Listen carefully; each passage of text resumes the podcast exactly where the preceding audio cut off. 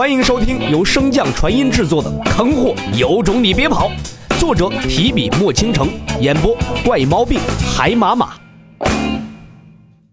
第二十二章，不三不四。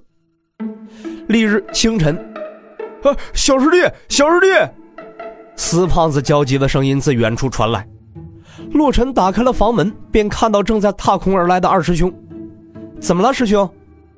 死胖子飞至到他的身边，一把提起了他的衣领，紧接着踏空而去。啊，边走边说：“今天是新弟子的迎新大会，所有新进书院的弟子都必须去。”死胖子解释道：“书院还会检查是否全部到场吗？”洛尘问道。死胖子被问的一愣：“嗯，不会吧？我也主持过大会，从未见有人检查。那我们干嘛要去啊？”洛尘一脸疑惑的问道：“死胖子当时就握了一个操啊！你说的好有道理啊，我竟然无法反驳。哦，对了，你不是要在众人面前假装重开灵根糊弄上官行吗？你可以借这次大会入化龙石淬体，然后假装重开灵根，这样开个变异灵根就很正常了。师傅告诉你们我要重开灵根的，化龙石又是什么？”洛尘问道。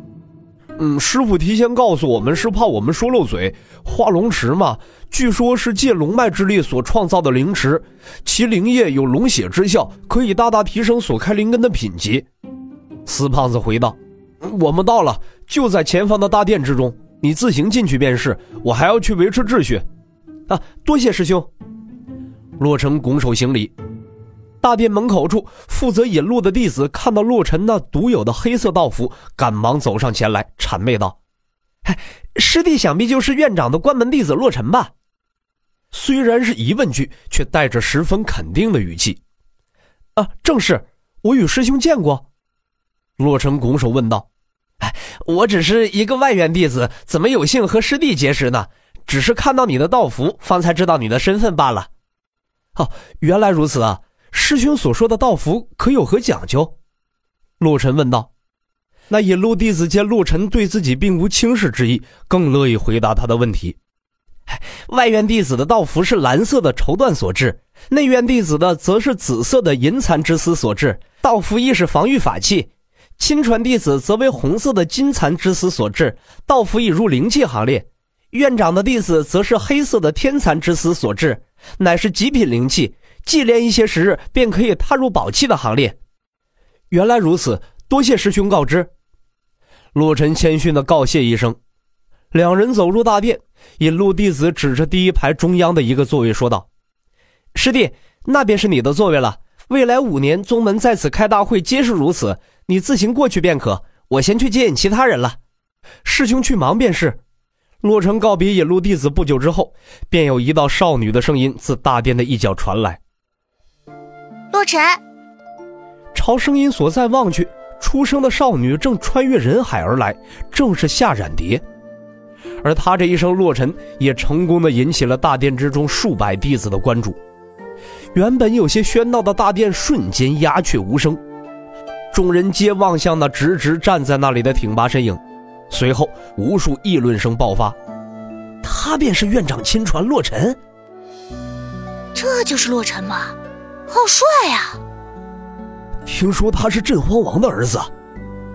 一时间议论声不断。夏染蝶停在洛尘的面前，有些羞恼道：“对不起啊，我不知道会这样的。”洛尘微笑着摇摇头：“没事待会儿他们注意到我也是一样的。”哎，看来你天赋很好啊，这么快就被收做亲传弟子了。洛尘看着夏染蝶身上穿的红色道服，打趣道。夏染蝶双脸微红，嘟嘴道：“你怎么不说你还是院长的关门弟子呢？”我可是走后门进来的，这有什么好说的？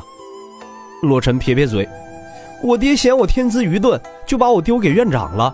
我到现在还没开灵根呢。”啊！我还以为他们是嫉妒你才那样说你呢，原来你真的还没开灵根啊！意识到自己话里的问题，夏染蝶慌忙的解释道。不是那个意思。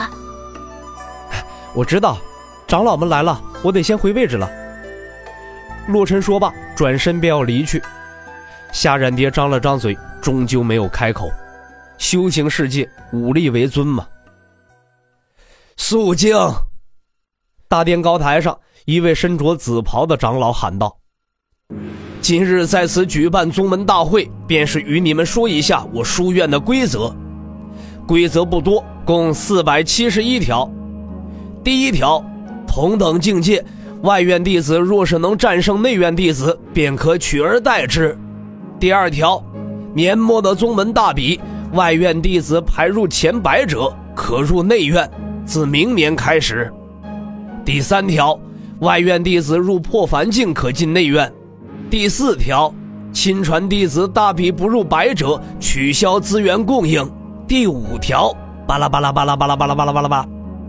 规则宣讲完毕，希望书院弟子严厉遵守。紫袍长老刚刚结束枯燥的念经。一位身穿黄马褂的胖子便走了出来。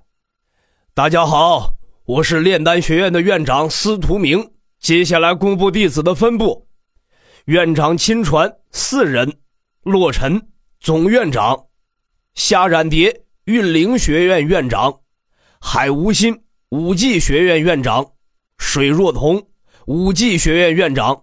内院弟子一百六十一人。外院弟子三百八十八人，请得到入化龙池资格的弟子持令牌跟随我来，其他弟子散会。虽然下了散会的指令，可大多数弟子依然留在原地。化龙池十年一起，能够入内的都是今年的顶级天才，往往都会开出顶级灵根。这种历史性的时刻，谁不想见证啊？洛尘有些无聊的坠在最后。他本来就是走个过场，开个灵根就完事了，突然又弄出来个化龙池，这下真要变成划水了。众人跟随司徒院长来到了丹峰，在一处山洞前停下。司徒院长望向三人道：“拿好你们的身份玉牌，直接进去就行。”洛尘望向前方的二人，没有想到进化龙池的三人竟然都是这次的亲传弟子。除了夏冉蝶，其余三人都在。见另外两人不动，洛尘便率先迈步走去。倒不是逞能，他只是想试探一下，这大阵真的能识别令牌吗？在众人的注视下，洛尘走到了大阵前，不经意的将令牌掉在了地上。众人一脸黑线的看着这个戏精啊，你当我们傻呢？然后便看到这个戏精似乎未发觉般的径直撞向大阵。然后，便被大阵直接弹飞了出去。后方高空处，一道隐形阵法中站着的数人几乎同时抬手扶额呀。唯有一个奶声奶气的声音呢喃道：“主人真是奇才啊，可以光明正大的做想做的事。学到了。”抱着他的穆清雪抬手就给了他一个暴力。少跟你主人学这些不三不四的。小脑斧一脸的委屈，心道。啥叫不三不四？除了三和四，那不就剩一和二了？师姐这是在夸主人的动作是数一数二的吗？那我不更应该学习吗？为啥还要打我呢？哦，难道那是激励我？嗯。本集播讲完毕，感谢您的收听。如果喜欢，可以点击订阅哦。关注本账号，还有更多好听的内容。还不快动动你的手指头！